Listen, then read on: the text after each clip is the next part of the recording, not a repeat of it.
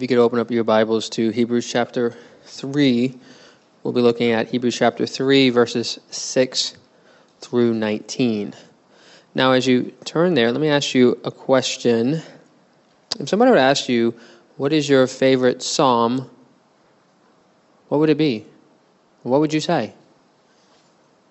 Psalm 1? Pretty good. It's a good way to start the Psalter. Psalm 2, we all know that. What about Psalm 23? I love Psalm 19, Psalm 51. My wife probably has a much bigger list than this. Psalm 119, that's it. Those are my favorite Psalms. That's all I got. But in that list, there is Psalm 19. Does anybody like Psalm 19? Am I the only one? Does that Psalm ring a bell to you? The heavens declare the glory of God. The sky above proclaims his handiwork day to day, pours out speech night to night, brings knowledge. Familiar, right? It should be. It's a beautiful psalm. It's one of the best psalms, at least I think so. C.S. Lewis said it was one of the best pieces of literature ever written. And in that psalm, it's divided in two parts. It first talks about natural revelation, and the second part, it talks about special revelation. And when he talks about natural revelation and how nature proclaims God's glory, he specifically looks at the sun and is utterly amazed by it. And recently I was on the Mark train as I was driving into work, and it was kind of dark, and then it started lighting up. And I had that same kind of moment the, the psalmist had.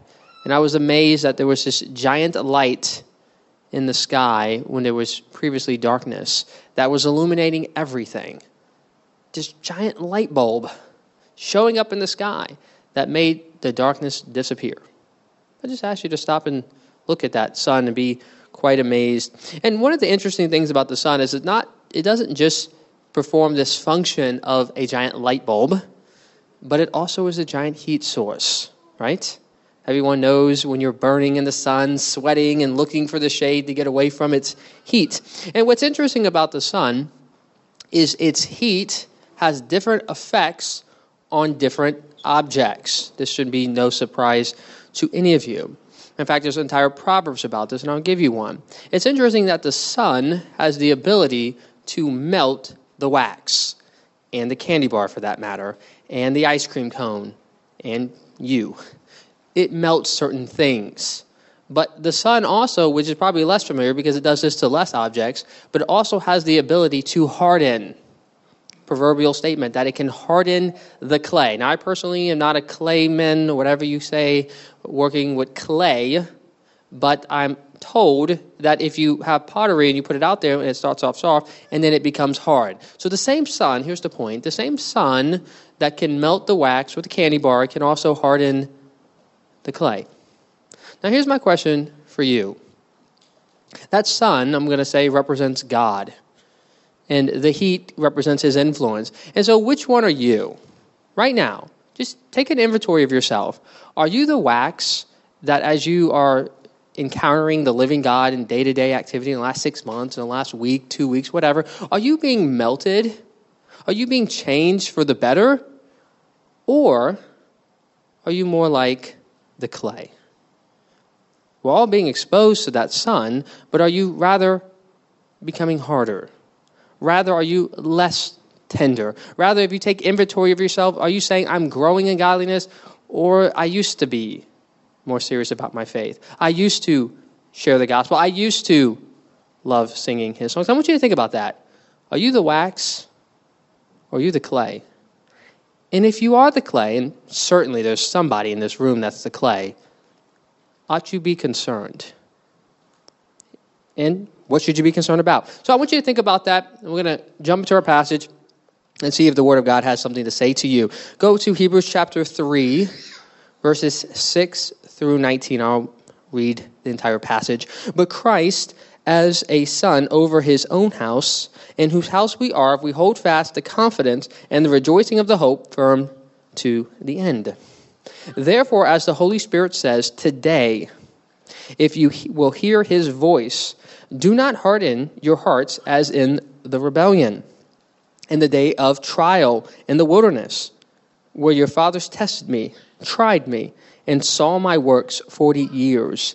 Therefore I was angry with that generation and said, They always go astray in their heart, and they have not known my ways.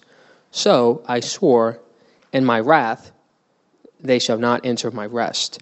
Beware, brethren, lest there be in any of you an evil heart of unbelief and departing from the living God. But exhort one another daily, while it is called today, lest any of you be hardened through the deceitfulness of sin. For we have become partakers of Christ if we hold the beginning of our confidence steadfast to the end. While it is said, Today, if you will hear his voice, do not harden your hearts as in the rebellion. For who, having heard, rebelled? Indeed, was it not all who came out of Egypt, led by Moses? Now, with whom was he angry forty years? Was it not with those who sinned, whose corpses fell in the wilderness? And to whom did he swear? That would not enter his rest, but to those who did not obey. So we see they could not enter because of unbelief. So in verse 6, the author gives us a promise and a warning. The warning is that if we do not endure to the end, we are not God's house. It's pretty clear. If you do not endure to the end, then you currently are not God's house. Now, what does it mean to be God's house? Now, sometimes we hear that expression, the house of the Lord. This is the house of the Lord. And generally, when we hear that expression, we're talking about the church. This is the house of God. It's his place, the special meeting place, the assembly, the sometimes the body of believers, however you want to think about it. It's the collective people of God that are the house of God. But not only is the church corporately on Sunday and all the time, every other day of the week, the house of God. That's 100% true. But it's also true that you individually are the house of God. 1 Corinthians 3:16 says, "Do you not know that you are the temple of God and that the spirit of God dwells in you?" In fact, in Hebrews chapter 8, it's kind of startling, but here's what it says in Hebrews 8 verse 9. But you are not of the flesh, but in the spirit, if indeed the spirit of God dwells in you. Now, if anyone does not have the spirit, he is not his.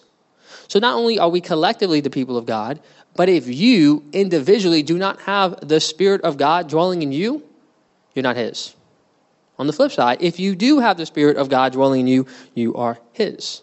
And the whole dichotomy there in Hebrew in Romans chapter eight is the flesh waging against the spirit, and by the spirit we put to deeds to death the deeds of the flesh. But if you don't have the spirit, of course you cannot do that. So all the people of God have the Spirit of God. And the Spirit of God is what comes in and takes that dead soul, at that dead soul that's only worthy of fellowship with demons, and it replaces it with a new man, a new spirit that now can have communion, have intercourse, have relations with the Holy Spirit. You take that dead person, that wicked old Adam, kills him, replaces him with a new man that can now have that interpersonal relationship with God. And thus, what we see in our text here in verse 6 is that a litmus test, or a multiple litmus test, but this one specifically mentions one litmus, litmus test. Namely, how do you know if you have been truly born again? How do you know if the Holy Spirit truly dwells within you? Well, one, there's multiple, but one, the one specifically mentioned in verse 6, is whether or not you endure to the end. If you endure to the end, then the Spirit of God dwells in you. Now, why is that? Because Philippians 1 6 says that he who begun a good work in you will bring it to completion at the day of Christ Jesus. Notice the if. He, if he begun a good work in you, then he will complete it. God is not going to complete a work that he has not begun. So if we have had the beginning work of regeneration and indwelling of the Spirit on our heart, He will ensure that we one day be glorified. So we can see why a litmus test for whether or not we are truly the house of God, whether we truly have the Spirit, is whether we endure to the end. Because if He has begun that work, He will bring it to an end. So that's the promise. The warning, of course, is that if we fall away, if we do not continue to abide in Christ, if we merely speak of salvation as a past reality, but not a present reality, if we simply say, I was saved when I was five, when I prayed a prayer, or when I walked down the aisle, or when I was a member of a good, healthy Reformed church. Doesn't matter. If you simply look to the past for your assurance of salvation but have no current relationship with God, then you are simply mistaken. You are simply not going to be saved in the end. That's the warning. You are not God's house if you do not endure. And so, if one day you stand before those pearly gates and you meet God, you meet the angels, however you want to look at it, and you go up to those gates and have no faith, you're not getting in. You see that? You can come up with all kinds of theological discussions and nuance. You're not getting in if you stand before God and you're not clothed in his righteousness and you are not a believer. Martin Luther once famously, when he would doubt his salvation and have worries and things of that nature, he would often comfort himself by saying, I am baptized. I am baptized. And there was some mean, there was some meaningfulness of that, that he could look at the promises of God and he could see he was infant baptized, so not, not as much as him. I'm just to make him a Baptist. He could see that he went and talked to the elders and gave a testimony and stood before the congregation and shared his baptism, and they accepted him. There's reason to find assurance in the fact that you have been baptized. It's meaningful, it's a real sign of a reality. But baptism is a past event. What you really need to look at is whether you currently have faith. Why do I say that? Well, consider Matthew 7. You know that list. Jesus says, Not everyone who says to me, Lord, Lord, and then he gives a long list of people who've done a bunch of wonderful things. They do mighty works, they prophesy his name, they do a whole bunch of great stuff. Well, we can, uh, of course, assume if they've done all these amazing deeds that they've done the least of these, namely, they have been baptized. And yet, at the end of that passage, Jesus tells them, Depart from me, you work of iniquity, for I have never known you. So, simply thinking about baptism, simply thinking about your works, simply thinking about a past reality is insufficient. Rather, we must look to our current faith and our current resting in Christ.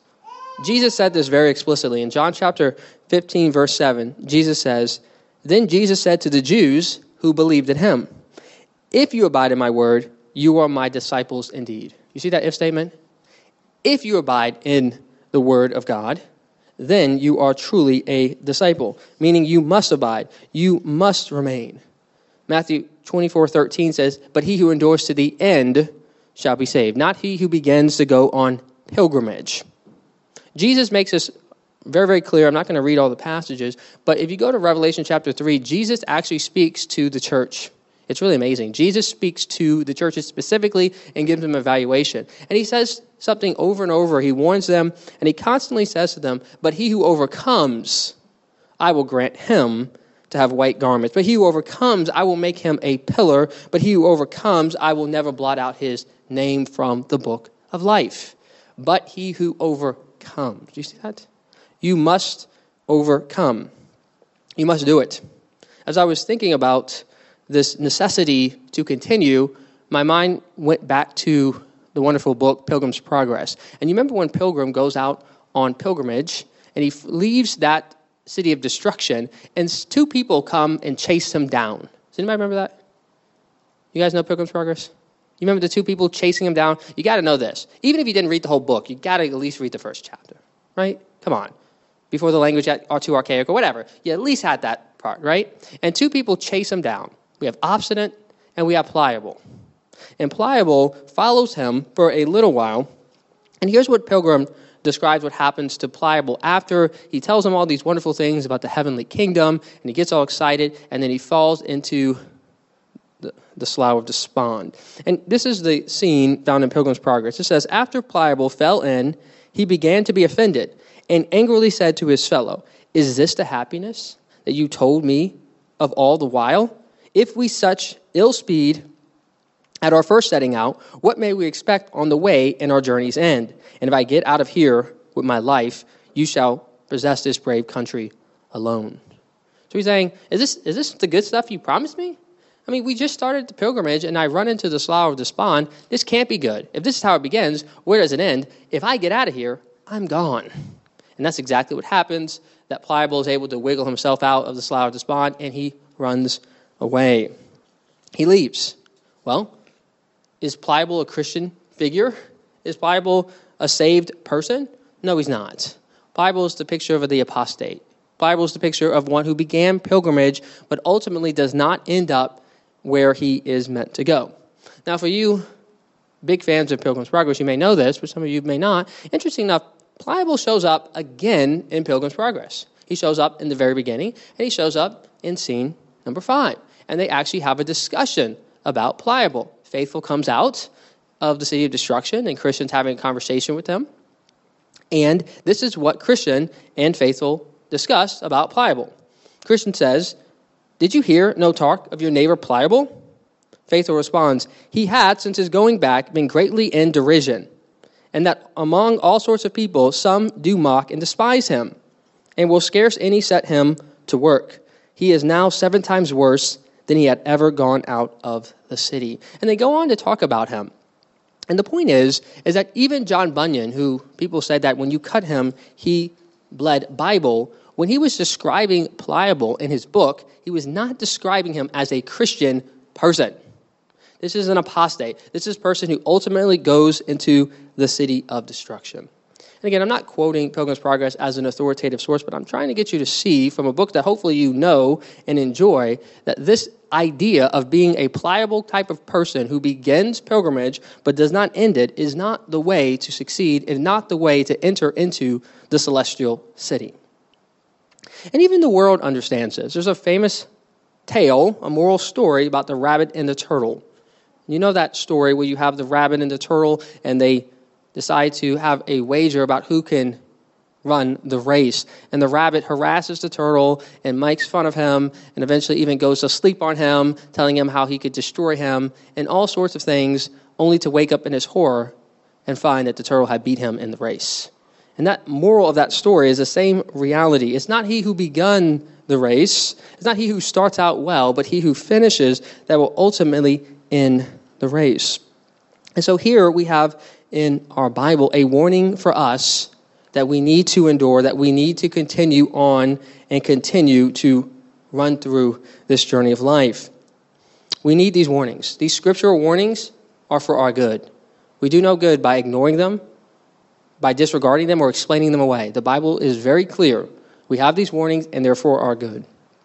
In Psalm 19:11, it says, "By your word your servant is warned, in keeping them there is great reward. So we don't need to explain away the warnings of the Bible, but we need to embrace them and accept them. And so, as we are going on this journey, we should consider our path and ask ourselves where are we headed? Are we headed ultimately to eternal bliss, or are we ultimately headed to the dark night of the soul? We need to, therefore, take heed lest we think we stand unless we fall. So the question is, how do we take heed? If we see that there is a necessity to endure, we don't want to be pliable, we want to continue on running this race to the celestial city, how do we take heed lest we fall? How do we listen to these warnings of the scripture? Well, we see how to do that in verse 7. Look down to verse 7. It says there, Therefore, as the Holy Spirit says, Today, if you will hear his voice, do not harden your hearts as in the rebellion, in the day of trial in the wilderness. So, the way that we take heed of the warning of God is by not hardening our hearts, but rather we must remain tender. We must remain tender to the things of God. Now, the question is, how do we do that, though? How do we remain tender? How do we not become hardened?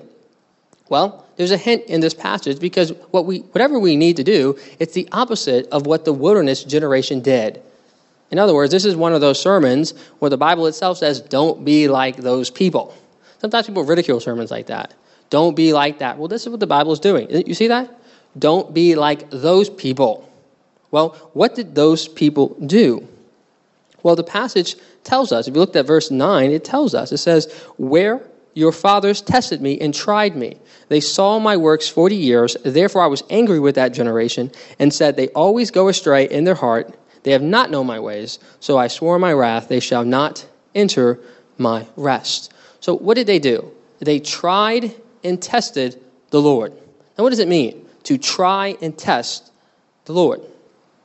Well, some of you may or may not be from the South, but there's an expression in the South where people say, especially old ladies, sometimes men, but mostly old ladies, tell their grandchildren, You're trying my patience. Anybody heard that expression? You're trying my patience. What do they mean by that? They mean you are irritating me. You're frustrating me. You're about to get some discipline, some instruction. Well, that's what's going on here is that these people are trying the Lord. They are testing him. They're becoming an irritation that they are about to be lashed out against with anger, justice, and punishment. Kind of a crazy thought, but that's exactly what the text says that they are in anthropomorphic language trying the Lord's patience, and his anger is about to break out against them. Now, why? Why did they try the Lord's patience? Well, it says there in verse 9b, it says, They saw my works 40 years. And then verse 10, it says, They always go astray in their hearts. They have not known my ways. So, putting this all together, they saw the works of the Lord, and yet, despite all, all of this, despite seeing the works of the Lord, their hearts continued to go astray. They knew about the Lord, they knew about his works, but their heart wasn't in it. They didn't know the Lord. Now, recently, I have sold a house and I purchased a house, and I had to learn some skills. I had to learn how to paint, I had to learn how to cut wood, hammer, not very good at that, but hammer wood, at least attempt to do all these things. And the way that I did it was the way most people of my generation do things. They go on this wonderful website called YouTube and they type in, How do you paint? How do you cut a board and not your finger? Those kind of things. And what I did was I watched all these videos, finding out this is how you're supposed to paint, dip it in, and all that, right? But until I actually did it, I didn't know it. I just had some familiarity with the concept because I saw it, but I didn't do it. And that's what's going on here in this passage. That these people saw the Lord's ways. They were with him in the wilderness. They heard about his law. They saw Moses and Joshua and Caleb following the instructions of the Lord, but they did not know the Lord. They did not know by experience. There's one thing to say, yeah, I kind of know how to paint. Painting is a good example. Painting is easy. It at least appears to be easy. Just dip it in and then splash it around, and it should be okay, right? It's really easy. But if you do that, you'll find that you get more paint on your body than you do on the wall, and there'll be paint everywhere. There's some things that you have to learn by experience, and simply just seeing someone do it isn't the same thing. And so the question is is that your religious life? Is your religious life simply you know what it looks like, you know what godly people you hear about them, you see them, you might even be related to them, you might even be married to one of these people, but you yourself do not know the way of the Lord. That is the kind of person that this passage is talking about somebody who sees, but not someone who lives it, not someone who experiences these things. And God, far from being pleased with this kind of behavior, finds it to be putrid in his mouth. He is not happy with simply people knowing visually conceptually, but not actually experiencing and walking in the ways of the Lord. So we need to be careful. We need to take these warnings. We need to ask ourselves, is that us? Do we simply know about the way of the Lord? Are we walking in his ways? Are we experiencing what it looks like to be a Christian man or woman? Are we growing in godliness? Or are we refusing to obey, stiffening our neck, and our heart is becoming harder? Our passage warns against simply going through the motions or simply stiffening ourselves and refusing to be softened by the Son of God. We see that in verse 12. Look at verse 12. It says, Beware, brethren, lest there be in any of you an evil heart of unbelief and departing from the living God, but exhort one another daily, as it is called today, lest any of you be hardened through the deceitfulness of sin. The first thing we see there is notice the warning beware. It's a big warning sign beware. Beware of this. Beware lest we have an evil heart of unbelief. It's so interesting that our society says that unbelief and doubt and reconstruction, that's all being open minded. That's a virtue. But the Bible says that's a vice. It says a doubting man should not expect anything from the Lord. It says, Beware here. If you see in yourself that doubt is creeping in, if you see in yourself unbelief is rushing through, you need to see this as an enemy and not as a friend if something is causing you to have doubt creeping in, if you're going to a class college students, or if you're reading a book and all of these things, or if you're watching a TV show or listening to a podcast and you notice that this thing is producing doubt, look back to this passage and remember this sermon beware lest there be an evil heart of unbelief causing you to depart from the living God. You see the connection? That unbelief separates you from God and causes you to depart from Him. Don't do it. Don't see that as something positive. If Something hurts your faith, run away and go to God. You should be like the man in Mark says, I believe, Lord, help my unbelief. Doubt is not your friend. Doubt is your enemy, and doubt here is the cause of departing from the Lord. But instead of doubting, look at verse 13, but exhort one another daily it's not just don't doubt, but rather encourage, rather exhort, rather come alongside those who doubt, those who struggle, those who are going through the trial. We're all, in some ways, going through the trial. And you're supposed to do this while it is called today. Well, every day is called today. So instead of doubting, instead of being someone who's about to fall off the ledge, instead you should be an exhorter. Instead, you should be somebody who's saying, God, you have give, gifted me with spiritual gifts. And I want to find somebody out there that I can exhort and encourage and build up in the things of God. Let me ask you a question Is this describing you? Where are you in this passage? Are you a doubter? Are you someone on the edge? Or rather, are you an exhorter helping people come off the edge? You see? We're not called to just be on the sideline. There's no sideline here. There's no just sit around and do nothing. It's either you're doubting or you're exhorting. Notice also how sin is described. It, we're described as becoming hardened through the deceitfulness of sin. Sin is very deceitful, it tricks you. It's malicious. It's just like the serpent that sneaks in. You think you can handle that serpent, but that serpent will have you hung up and cast out. Do not play with sin. I'm going to wrap this sermon up. I want to tell you a story. I remember, I'm going to tell you two stories. I remember the first time that I went on a public bus. I'm not really a city guy. I was living in the suburbs and I decided to go on a public bus. And I got on a public bus, and this older gentleman took a liking to me. I don't know why, but he took a liking to me. And he was older, probably 25, 26. I was maybe 15 at the time. And he gave me some interesting street advice. Street advice is interesting. Sometimes it's good, sometimes it's bad. This one was pretty bad. He told me Oxycontin is amazing. Maybe you know what Oxycontin is, maybe you don't. It's an opioid prescription drug. He told me it was amazing. He also gave me some interesting advice. He said, never take a dose more than two days in a row. Otherwise, you'll be like me. That was terrible advice. That's not good advice. Just do this very addictive drug, but just don't do it two days in a row. Terrible street advice. It obviously did not work for him. And anyone trying that advice, it wouldn't work for you.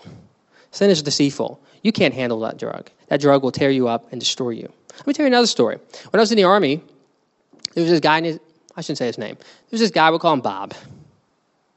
And Bob was a young guy, and he was on top of the world, and he thought he knew everything.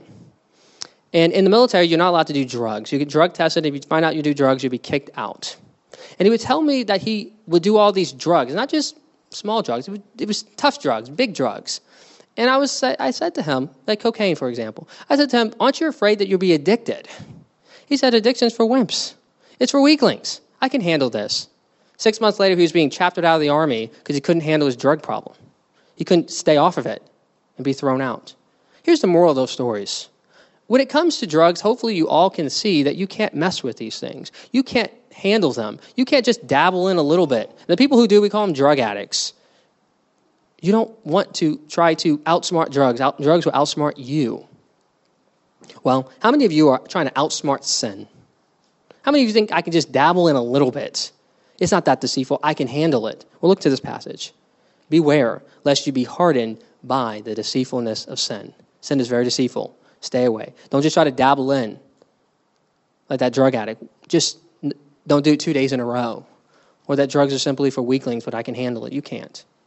Run to Christ. Run to his mercy. Run to his salvation. Run to him. He'll save you and don't dabble with sin. Let's go to the Lord in prayer. Dear Heavenly Father God, we thank you for your gospel. We thank you that when we are so often people who do, in fact, dabble with sin, that you constantly pull us back.